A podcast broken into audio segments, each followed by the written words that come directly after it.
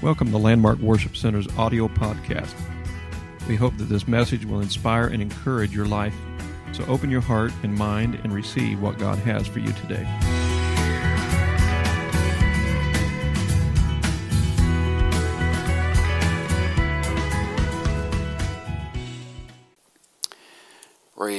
I've got a lot that I want to try to cover today, so I'm going to kind of deviate a little bit from what we normally do, and we're just going to hit the ground running this morning.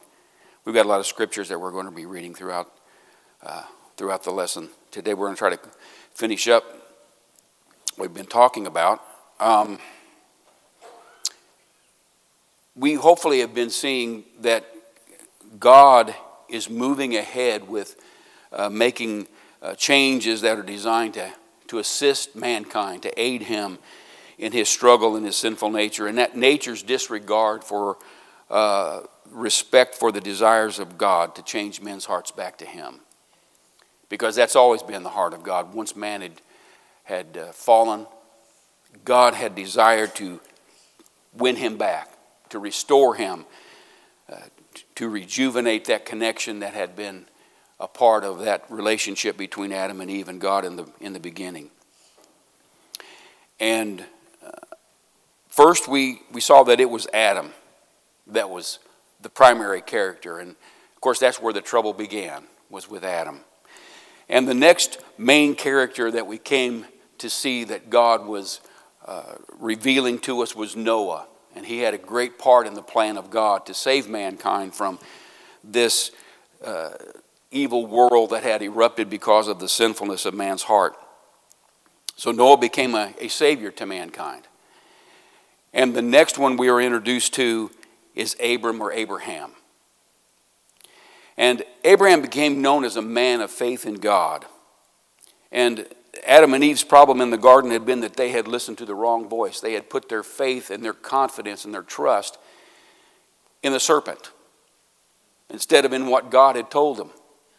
They had switched that faith. They, they had a doubt about God, and they had faith in what the serpent was telling them. And don't we find that same event happening today?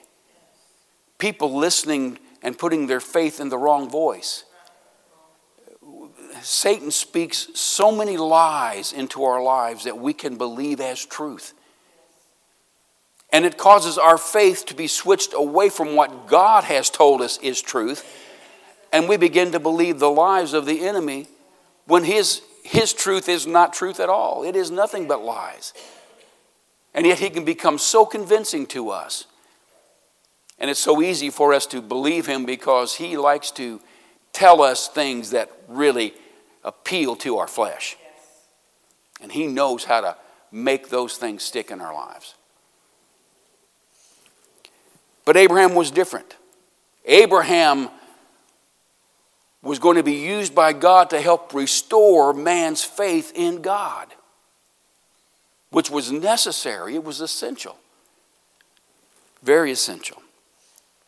So when God chose Abraham, he did so that this faith could be restored between God and man.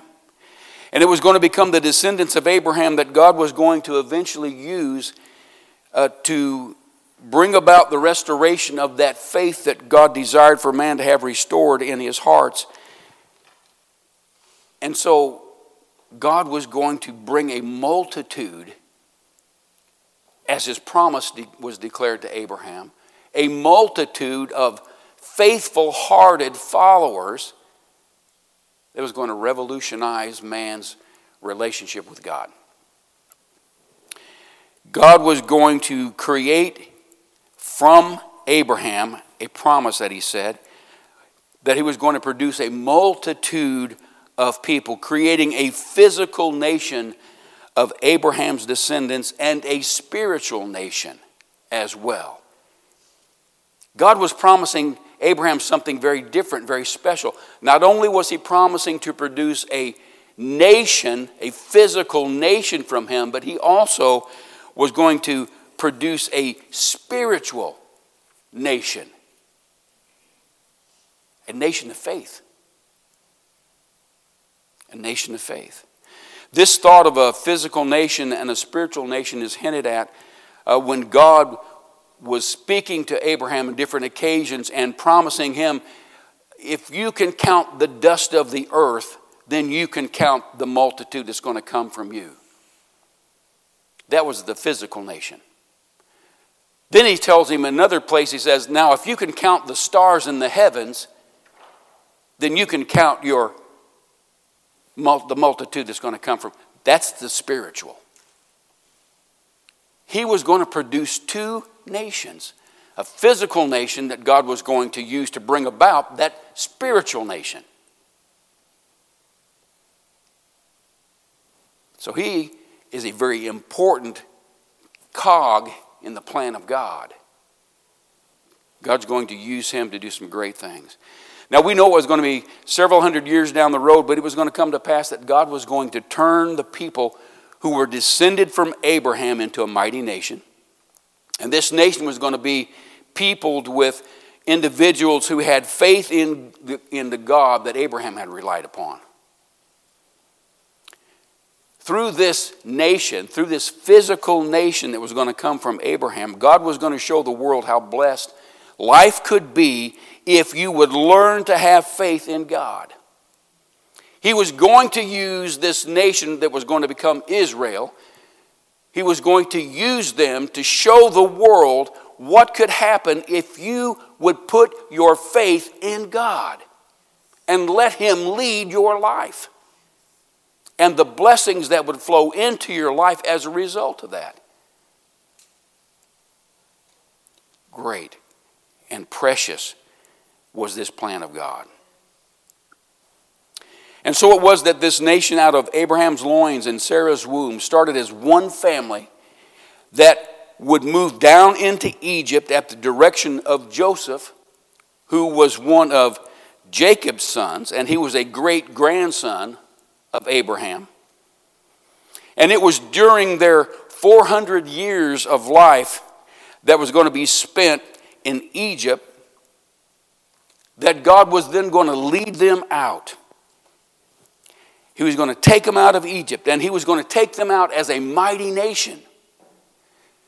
They had entered in as one family, but they left as a nation of millions. God led them out of Egypt, a free people under the yoke of no tyrant, no Pharaoh, no earthly king. They were a free people. A free people. God led them through the directions of his next special man that we come across. His name, of course, was Moses. Moses would lead them to the base of a mountain called Sinai. And it was at the base of this mountain, Sinai, that God was going to cause them to camp and to linger there for a while and they were going to wait on God for his directions. That's always a good thing to do. It's a hard thing for us to do. How many of you like waiting for anything? We, we live in a world where you have to wait for virtually nothing. And it has spoiled us to the point where we don't want to wait for anything.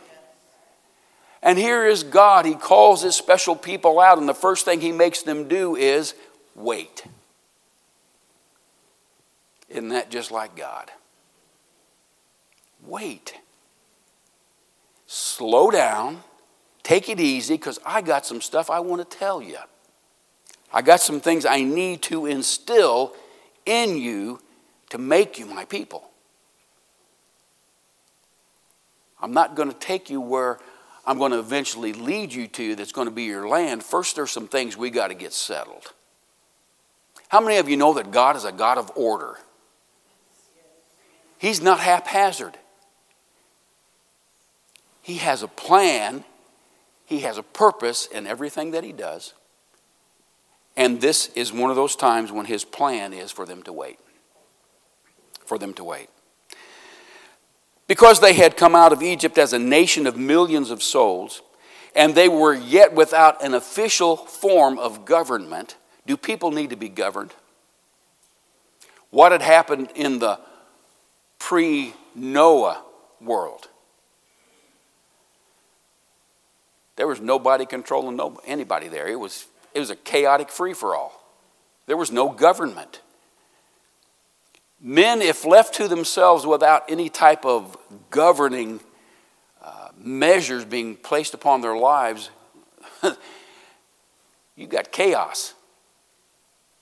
You've got millions of people under no authority other than God. And so the very first thing that he has to do is help them form some type of a government, some way to govern themselves. And so God calls Noah their leader, Noah, Moses their leader to the mountaintop, to Mount Sinai. He calls him to come up higher because I've got some things I want to tell you, Moses. So Moses goes up to the mountaintop, and for 40 days and 40 nights, God is there speaking to Moses concerning the way that he was going to establish their system of being governed. This was going to be unlike any other system that had ever been set in motion in the world. Because in this system, it was going to have as its head not a man, but God. Their leader, their king, their overseer was going to be God. It wasn't going to be a man, it was God that was going to govern them. Novel. This had never been done before. God was showing them something new that had never happened before. Now, I hope that we can see a very close similarity here between this story and the one that the Gospels tell us about the coming of the Son of God. There was 400 silent years that took place from the Old Testament to the beginning of the New Testament. And at the end of that 400 silent years, the people were led out of bondage by Jesus, who also spent 40 days and nights alone with the Father. And when he returned, he showed the people the law and he proceeded to lead them to the promise. The very thing that Moses is doing to the people. God is giving us a peek at what He's going to do later on. He does that throughout the whole Old Testament, folks. He gives us little glimpses, little pictures of what He's going to do sometime later on. And this is one of those situations. So God laid out on that mountain rules that were going to be lived by, rules that were later going to be called the law of God and the commandments. These laws were going to have the power to control every form of interaction uh, that took place between uh, one another and between themselves and God. It was going to control their entire lives. So, God, through the use of these laws, sought to raise up a nation which was going to become a symbol of righteousness to all of the other nations that were going to surround them. And as long as the people would adhere to these laws, God was able to bless them in bountiful ways. And that's always been the desire of God for every one of us to bless us in bountiful ways. And a lot of that is up to us. A lot of that depends on the choices that we make. Because sometimes our choices will close doors that God would rather have open, and they open doors that God would rather have closed based upon choices that we make. And it takes the ability of God to bless us in the way that He would like to bless us out of the picture. But what He was trying to do with this nation was to bring them to a point where He could pour out blessings so that people could see if you live under my, my, my directions, your life is going to be blessed. You're going to be a blessed people. It was a great concept. And when it was followed, it was going to assure that these people of God would stand out from every other nation around them. Unfortunately, the enactment of the law on its own was not enough to produce an actual righteous nation. Wasn't God's fault. While it was able to help control the actions of the people, it still remained ineffective in the effort to transform the condition of the heart of the people. That's where the problem lies. Always has and continues. It's the heart. In the heart of some of the people, there remained that silent and that hidden desire to rebel against what was good and right. They had trouble with the laws, they had trouble with the rules. We still have people today that have trouble with laws and trouble with rules.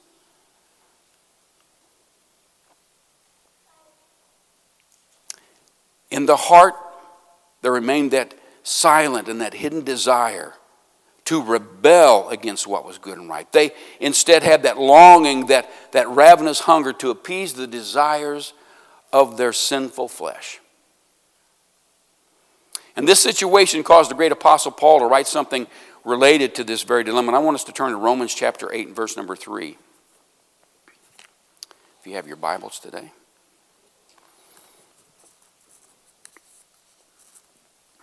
Romans chapter 8 and verse number 3.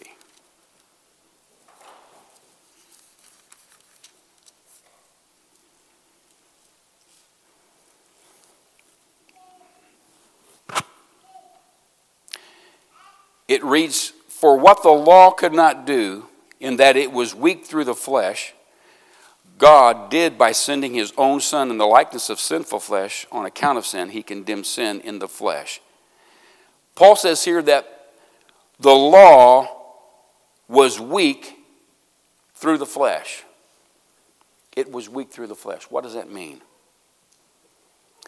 I want to help us put that in, a, in maybe a more understandable context. I, the law exposed sin for what it was.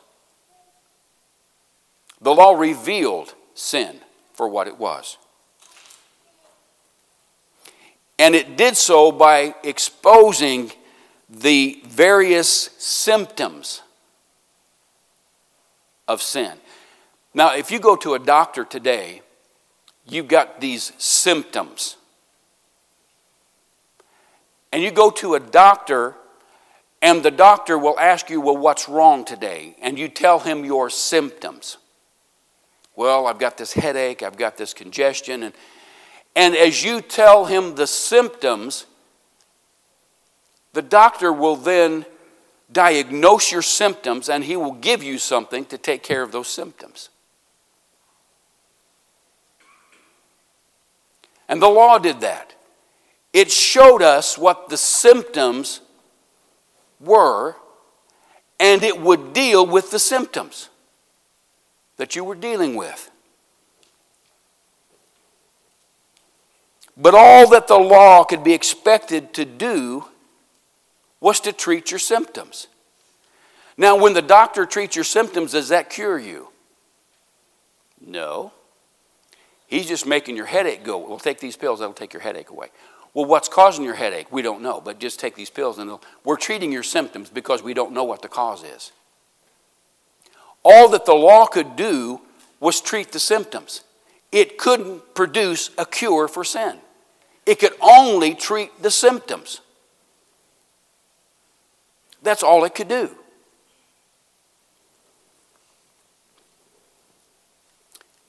And the cause, of course, was located in the diseased area of the heart. We can still today treat our symptoms, but it doesn't mean we're cured if nothing's ever happened to the heart where the problem is, we're not cured, folks. We're just dealing with symptoms. The problem's still there, and it's going to come back. Because that's what happens when you just treat symptoms. The problem is still there, and it's going to resurface at some point. And so all the law could do was treat the symptoms. And so While the law may have proven to be ineffective in changing the condition of the human heart, it was still going to prove to be useful as a sort of deterrent that played an important role in, in curtailing uh, the people under God's government from straying completely away from doing right. God was still going to be able to use it to help control the actions of the people, to help that get out of uh, prevent that from getting out of hand. And there were, of course, those periods of time when the power of sin became too much for the people to resist and they would fall away from God. The nation would backslide, it would sin, it would quit doing the do's and, and start doing the things it wasn't supposed to do, and they would begin to backslide and fall away from God. And then God would have to come in and bring them back. Trying to restore what was best for them. And they didn't have the sense to know that. And God does the same thing for us, and we are just as pig headed as they were at sometimes. Because God tries to bring us back, and we come fighting Him, kicking and screaming, because we don't know what's good for us. We don't understand that what He's doing is for our good. Because to us, it feels like He's cramping our style. He's, you know, He's, he's doing things to us on purpose because He wants to hurt us. That's never the intention of God. Even though it may feel like that or it may seem like that, that's not the purpose of God. And, and the people would get it in their minds that, you know, we're tired of all this stuff. These regulations, we just want to we want to party and have a good time. Sometimes you can party and that's okay, but you can't live like that your whole life because that's not what's best for you. Even though it's what the flesh likes to do, that's not necessarily what's best for us. We've got to trust God to know what is best for our lives. And that's bringing us back to that faith in God, having confidence in Him.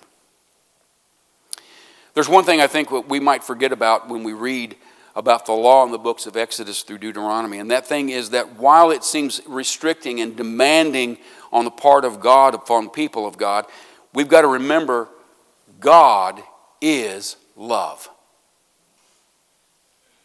Because if you forget that and you're looking at the law, God doesn't seem to be like God is love. And when kids look at parents that love them and want to restrict some of the things that they do, they don't really look at it like they love me. They look at like they don't like me anymore because they're not letting me do what I want to do. But there really is love involved. The parent who doesn't really love the kid will let them do anything they want to do. But if you're a parent and you see your kid doing things that they shouldn't be doing because you know in the long run it's going to hurt them, you're going to step in and you're going to do something about it. And that's a sign of love. It's what some people call tough love, but it is love nonetheless. And God loves us, He is love. And just because we don't think He loves us at times doesn't mean that what He's doing isn't out of love. It's always, always out of love.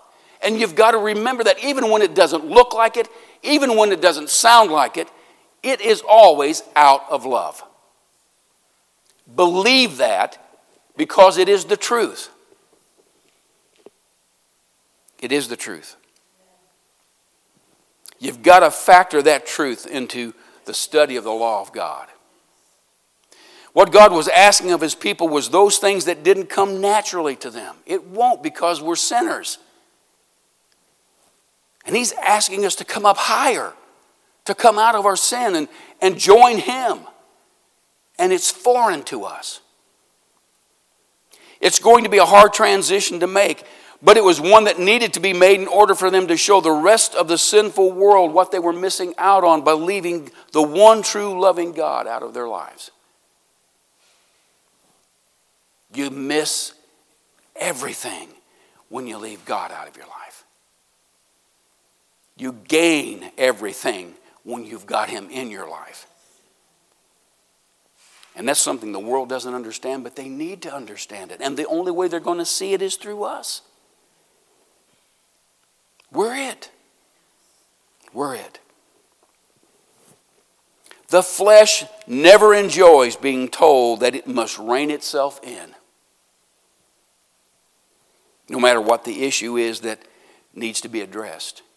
We don't, our flesh does not like to be told, don't do that. We've had to face that since we were kids. We deal with it all the time. You like people telling you what you can do and what you can't do? You do? Well, you're you're a marvel. because most of us we don't like being told. Especially if it's something that the flesh really wants. We're going to figure out a way to get it. Because that's us. And that's the part of us that's got to die. That's the part of us that's got to be pushed down, as Paul said, daily. And that's not easy, is it? It's not easy. There were some specific points of the law that were actually intended to become major parts of God's role in his work of bringing man back into relationship with him. So, not only does the law have an impact and an effect upon man, God is also included in the law. He made the law, but He is also a part of the law. And the law affects Him, and it affects us. God binds Himself to His law, meaning we shouldn't break it, and he won't break it because it's his law. And the reason it's his law is because it comes from him, his love. And he cannot deny that because that is him. Any more than we can deny who we are. And the thing, the actions that we take, the words that we speak, that's us. And we can deny it and say, I didn't say that, but if you said it, you said it, and that's you. That's a part of you. And God cannot deny what He has said because that's a part of Him. So there's some specific points to the law that God binds Himself to, and especially when it's related to His relationship with us and bringing us back into fellowship with Him. Look in Galatians chapter 4, verses 4 through 5. I've got my, my cheater going on here. And that's just for time's sake. Galatians chapter 4, verses 4 through 5. This says, But when the fullness of the time had come, God sent forth his Son, born of a woman, born under the law, to redeem those who were under the law that we might receive the adoption as sons. When the time was right, God sent forth his son, made of a woman, but also important. He didn't stop there, just made of a woman, made in accordance with the law. What law is this connected to? Part of it is connected to the incorporation of the blood sacrifice as the means of the temporary method of dealing with the sins of the people who, uh, well, over time, it, it's going to evolve into something that can fall upon the shoulders of only God to successfully fulfill. Hebrews chapter 10 and verse number 4. Hebrews chapter 10 and verse number 4. I'm getting my Bible all messed up here. Hebrews chapter 10, verse 4. It says, For it is not possible that the blood of bulls and goats could take away sins. Now, under the law, they sacrificed bulls and goats and all kinds of animals in blood sacrifice, and that was to atone for the sins of the people for one year. What does that mean? It didn't take away the sin, it simply moved it ahead a year. Because the next year, they had to offer another sacrifice. And then the year after that, they would have to offer another sacrifice. And the year after that, another sacrifice. They had to offer sacrifices every year because it didn't cover it. It didn't take it away, it only moved it, removed it from the sight of God for a year.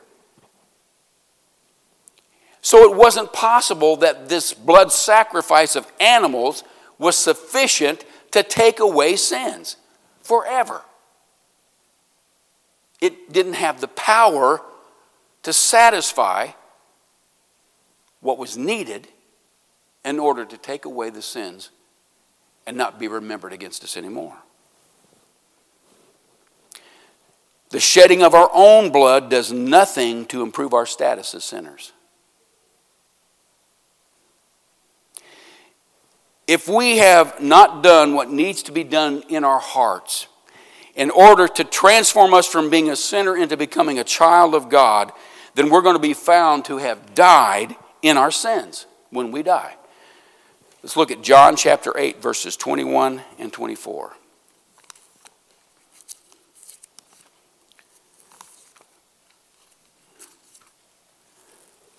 John chapter 8.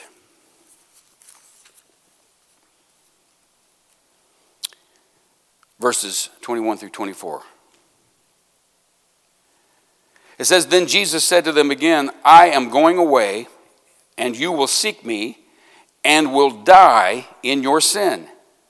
Where I go, you cannot come. So the Jews said, Will he kill himself because he says, Where I go, you cannot come? And he said to them, You are from beneath, I am from above. You are of this world, I'm not of this world. Therefore I said to you that you will die in your sins, for if you do not believe that I am he, you will die in your sins if you don't get transformed inside your heart, you're going to be a sinner all your life. And when you die and haven't taken care of that problem in your heart, you're a sinner. You can have your blood spilled, die, and if you haven't taken care of the problem, you're a sinner. So, us providing our own blood as a sacrifice for our own sins doesn't do squat because we're sinners. We have to have something different to help us. However, we're identified within the arena of the heart when we pass from this life will be how we are known by God. There's a scripture in Ecclesiastes chapter 11, verse 3, that says, As a tree will fall, so will it lie. That's profound. Actually, it is pretty profound. What it's telling you is the condition that that tree was in when it was uprooted and fell is how it's going to remain. And however we meet our eternity in life is how we will remain. the condition has to be changed before death in order for there to be hope for us. When you die a sinner, it's done, it's over, it's finished. You had your opportunity while you were alive, but when you're dead, you're dead. It's done. Now is the time of salvation while you're breathing and above ground. This is the time to change the heart now because you won't be able to do that after you're dead.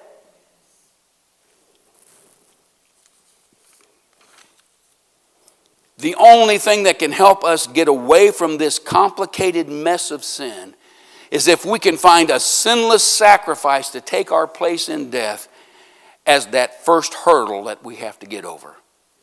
Let's look at 2 Corinthians chapter 5 and verse number 21. A lot of scriptures. A lot of scriptures. 2 Corinthians chapter 5 and verse number 21.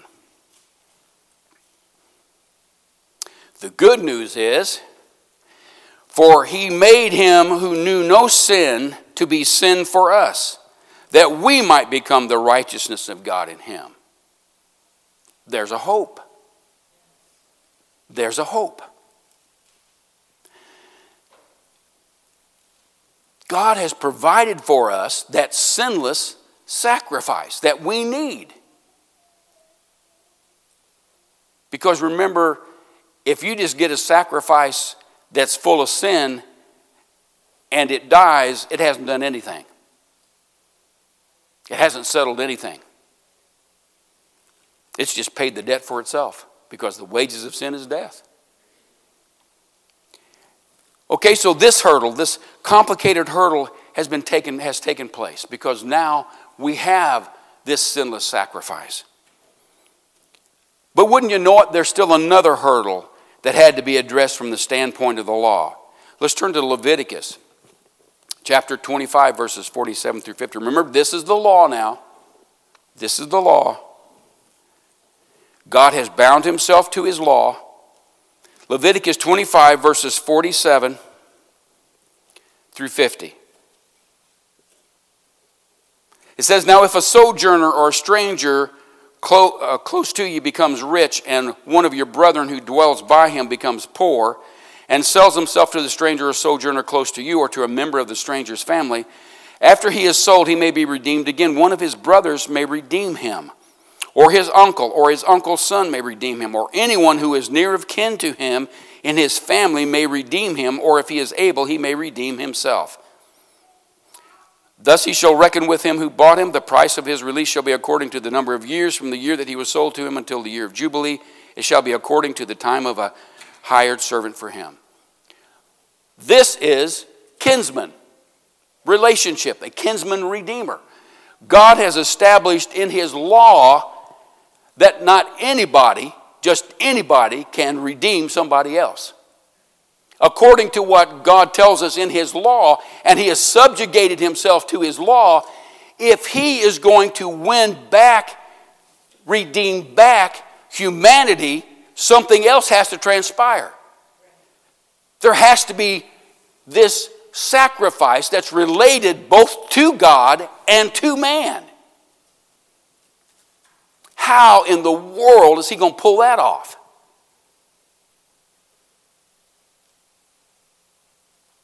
He, he is up in the stakes here, folks. It can't just be anybody among us.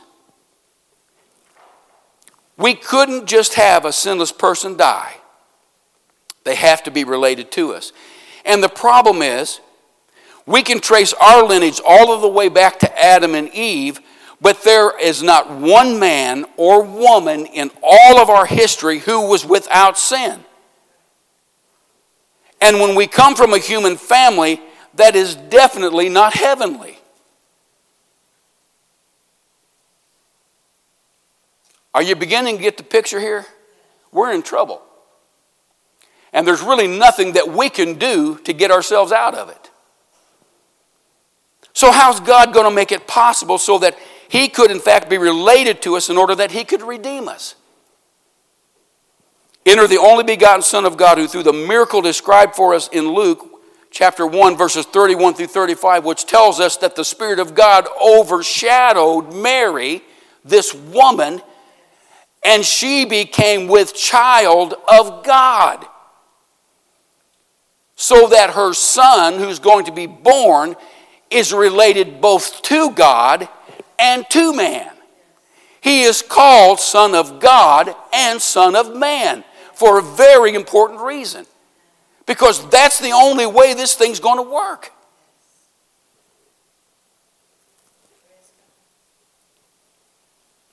So God has solved that problem. But guess what? That's still not going to be enough in order for God to completely finish doing what He needed to do in order to transform us from sinner to saint. It gets more complicated. Remember, our problem was that in sin, it warped our hearts. And, and even though our sins could be wiped clean, unless our hearts were changed, we would still continue to sin. The problem was still there.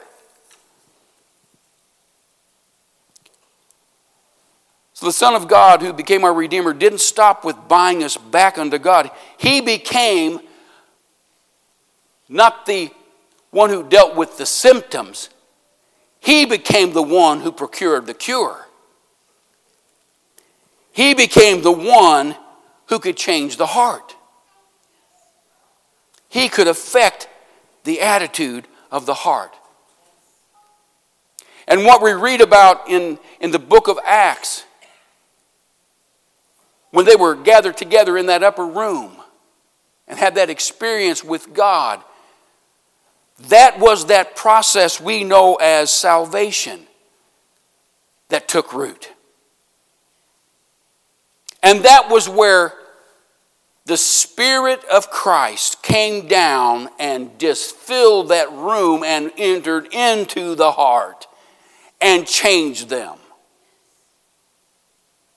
And that process still is in effect today. That same Spirit is still working, it's still moving to transform us and change us within. And I, I hope that we understand that salvation is epic, salvation is powerful, it's dynamic, it's incredible, and wonderful, and thousands of other glorious terms that, that we could use uh, to try to describe it. Anybody who's experienced can, can testify to that. It's, a, it's an incredible experience within our hearts.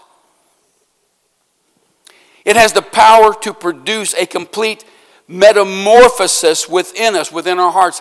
How many of you have ever, you remember in school when they taught us about metamorphosis, this transformation that takes place between the caterpillar and the butterfly? The caterpillar doesn't look anything like the butterfly. We started out looking like the caterpillar, but when God's finished with us, we're the butterfly. That's metamorphosis. That's the transformation that has to happen within the heart. And that's the purpose of salvation. Is to change us from the caterpillar to the butterfly.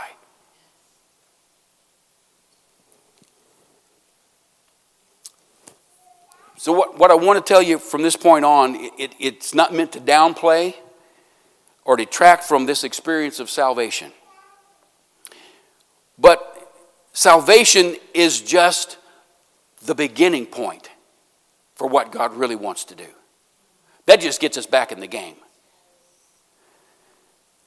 And I, I want us to, and I'm going to have to hurry through this, but I want to explain the destination that God has in mind for us by taking a look again back in the, in the story of Noah.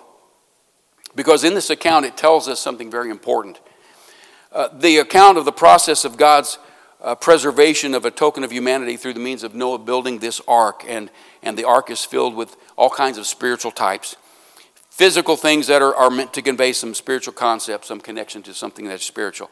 But we're only going to focus on the types that help represent what it is that God has done, uh, everything that He has done for us in order uh, to bring us to this point. Uh, and in the scriptures, we in the scriptures of Genesis chapter 8, 4 through 12, uh, it talks about this process. The, the ark has already gone through all the, uh, the, the, the ravages of the storm. It's sitting on top of Mount Ararat, and they're just waiting now for the water to subside. And as they're sitting there waiting for the water to subside, the Bible tells us that Noah sends forth a raven, which goes out and doesn't return the whole time. Um, in 1 Kings chapter, 4, chapter 17, verses 4 through 6, we won't read that, but you can read that. It's the story of Elijah, the prophet, being saved by ravens. There was a drought, a famine, but God had told uh, told Elijah that he was going to prepare for him salvation. And so this, these ravens would come by and they would feed him. They'd feed him bread and meat. So he was saved by the ravens.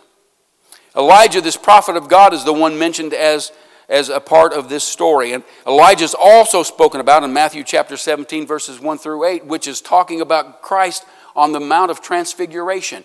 Who were the two images that appeared with Christ? Moses and Elijah. Moses represented what? What's he known for? He known for the law. What is Elijah known for? He was the prophet. He was the prophet. So here we have Elijah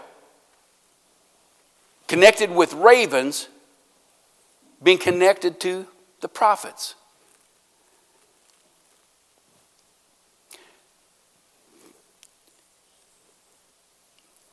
These two constructs, this law and the prophets, are the two major instruments that God used in the Old Testament to help procure the condition of righteousness under the covenant toward his people.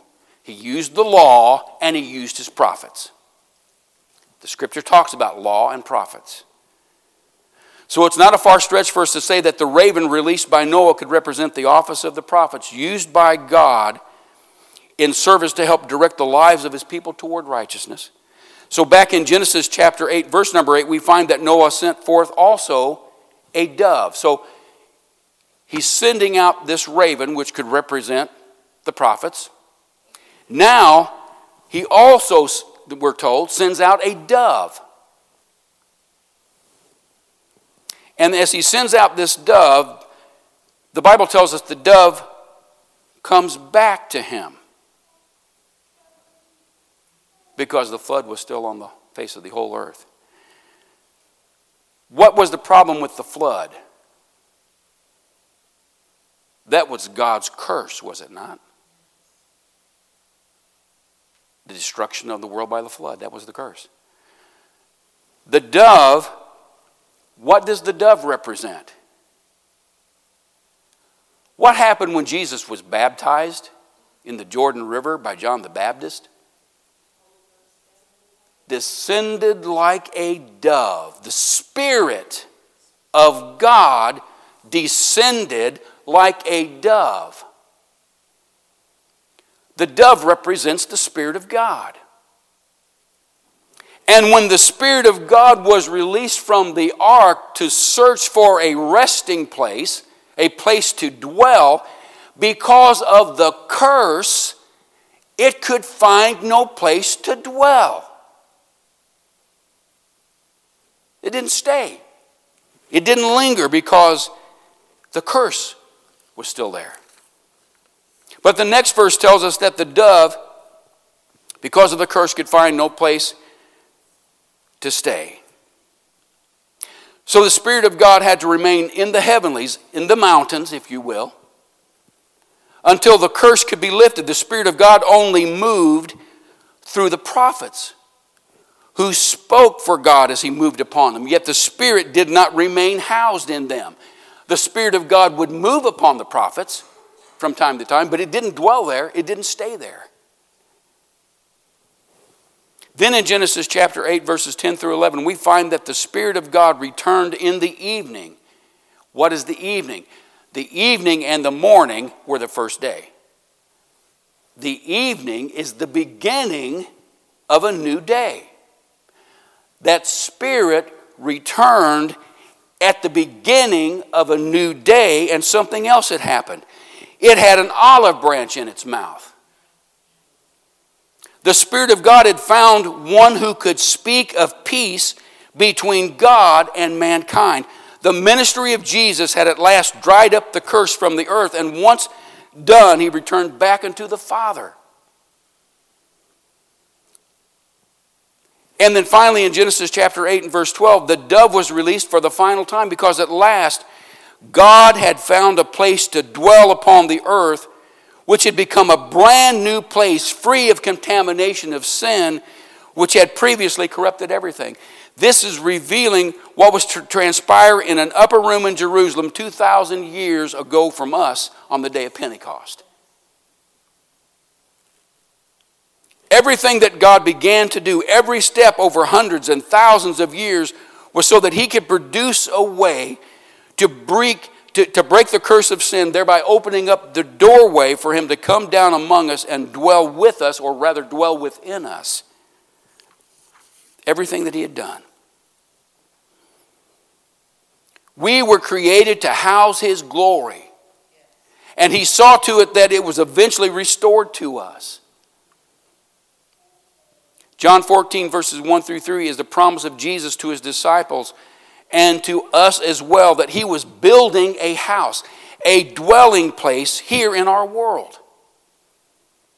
He would bring heaven down to earth so that we could prepare ourselves and others for when we would leave this world, this temporal place, and exchange it for an eternity in a heavenly abode. What we feel now, the Bible has told us, is just the earnest of our inheritance. It's just a tiny, tiny part of what God wants us to have. How fantastic is salvation? It's glorious. It is just a grain of sand in what God has in store for us.